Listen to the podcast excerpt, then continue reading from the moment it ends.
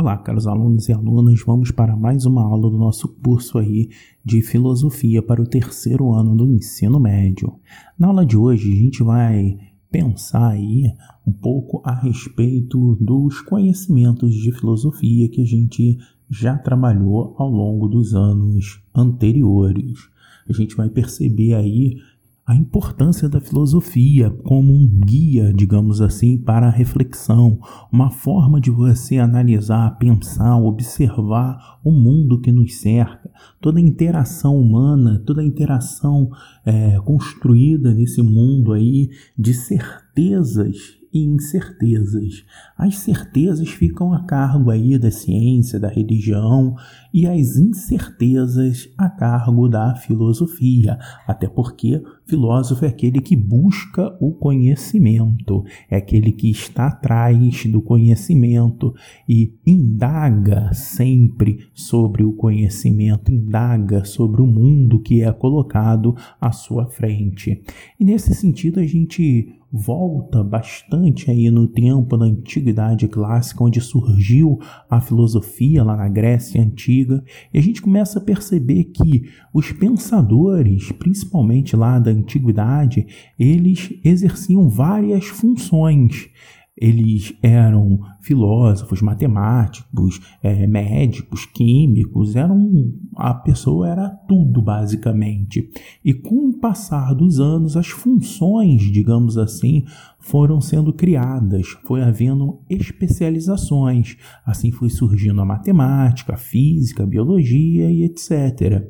E acabou que o filósofo passou a ser aquela pessoa que vai pensar mais especificamente a respeito aí de três grandes temas. Ou seja, quando começou a surgir a ciência, se desgarrando aí da filosofia, ficou para a filosofia três grandes questões a serem refletidas. E claro, como a gente está pensando em filosofia, são questões que estão longe, mas muito longe de ter qualquer tipo aí de resposta, beleza? Bom, ficou para a filosofia a parte do conhecimento, a beleza e a moral.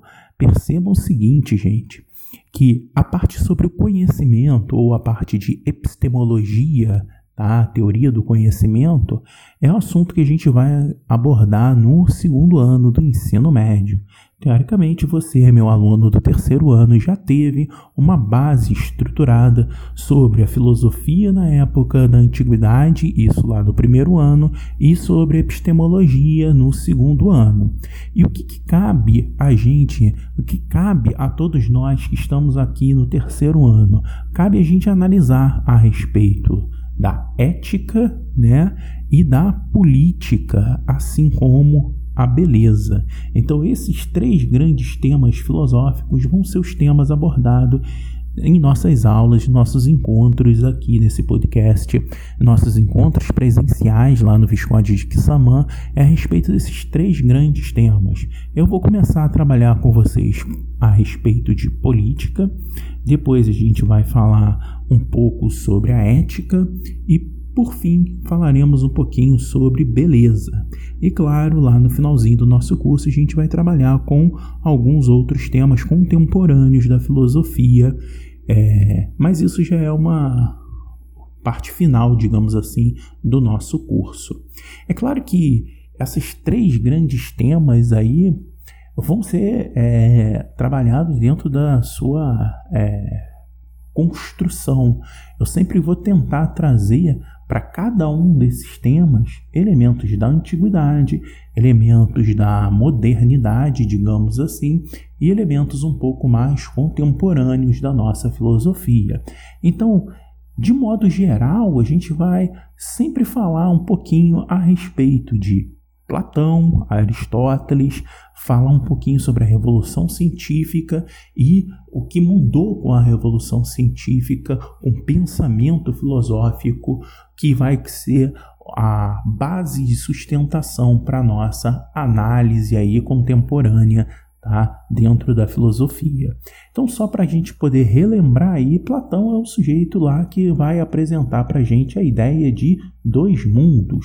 um mundo sensível, aquele mundo que eu posso tocar, habitado pelo corpo, e um mundo inteligível, aquele mundo das ideias, um mundo habitado pela alma. E a respeito dessa dualidade entre corpo e alma, sensível e inteligível, que Platão constrói toda a sua filosofia. Mas não é só Platão o filósofo de extrema importância da antiguidade para o nosso curso. Aristóteles também vai ser fundamental. Ele vai apresentar a existência de um mundo ordenado, onde tudo funciona como deveria funcionar.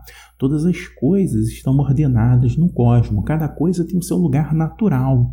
Perceba que o pensamento de Aristóteles vai influenciar demais a Idade Média, Idade Moderna, o pensamento religioso da Igreja. Tudo isso vai se basear, vai se sustentar nas ideias de Aristóteles, até que no século, finalzinho do século XVII, século XVIII, começa a ter a chamada Revolução Científica. Então, a Revolução Científica é uma forma, digamos assim, diferente de apresentar o universo. Aquele universo aristotélico finito, onde cada coisa tem o seu lugar natural, ele vai ser completamente desconstruído. E os filósofos da Revolução Científica, eles vão apresentar um universo infinito, desordenado. E nesse sentido, eles abrem um espaço muito grande para a reflexão humana. Onde está o homem diante desse universo? Se ele não tem finito, se ele é um universo infinito, ele não tem um ponto de referência. Olha só que coisa interessantíssima. Se ele não tem um ponto de referência, o homem passa a ser a própria referência de todas as coisas. Daí a percepção de que o homem ser a medida de todas as coisas, a ideia do humanismo, certo? São reflexões bem interessantes que vão trazer para a gente uma construção nova do pensamento, uma forma de você interpretar todas as coisas. E essa forma será a forma contemporânea. É claro que hoje nós vivemos aí uma sociedade cada vez mais multicultural. Seria aí a ideia de uma sociedade pós-moderna, de um mundo líquido, como diria o Bauman, certo? E nessa sociedade cada vez mais multicultural, interconectada, os problemas a serem resolvidos, eles devem ser próprios do indivíduo e, obviamente, da construção social desse indivíduo. E a respeito dessas reflexões extremamente atuais, com os filósofos extremamente atuais, que eu vou terminar o curso aí de filosofia desse terceiro ano. Então, a aula de hoje é mais para apresentar o curso. Espero que você, ouvinte, se interesse. Vamos começar a falar a partir do próximo podcast a respeito de política. E a política vai ser apresentada a você, no mínimo, de uma forma um pouquinho diferente do que você está acostumado a pensar e interpretar a política. É claro, eu vou apresentar o lado filosófico da política, mas isso é assunto para a nossa próxima aula. Eu vou ficando por aqui. Muito obrigado por ouvir esse podcast e até a próxima. Valeu!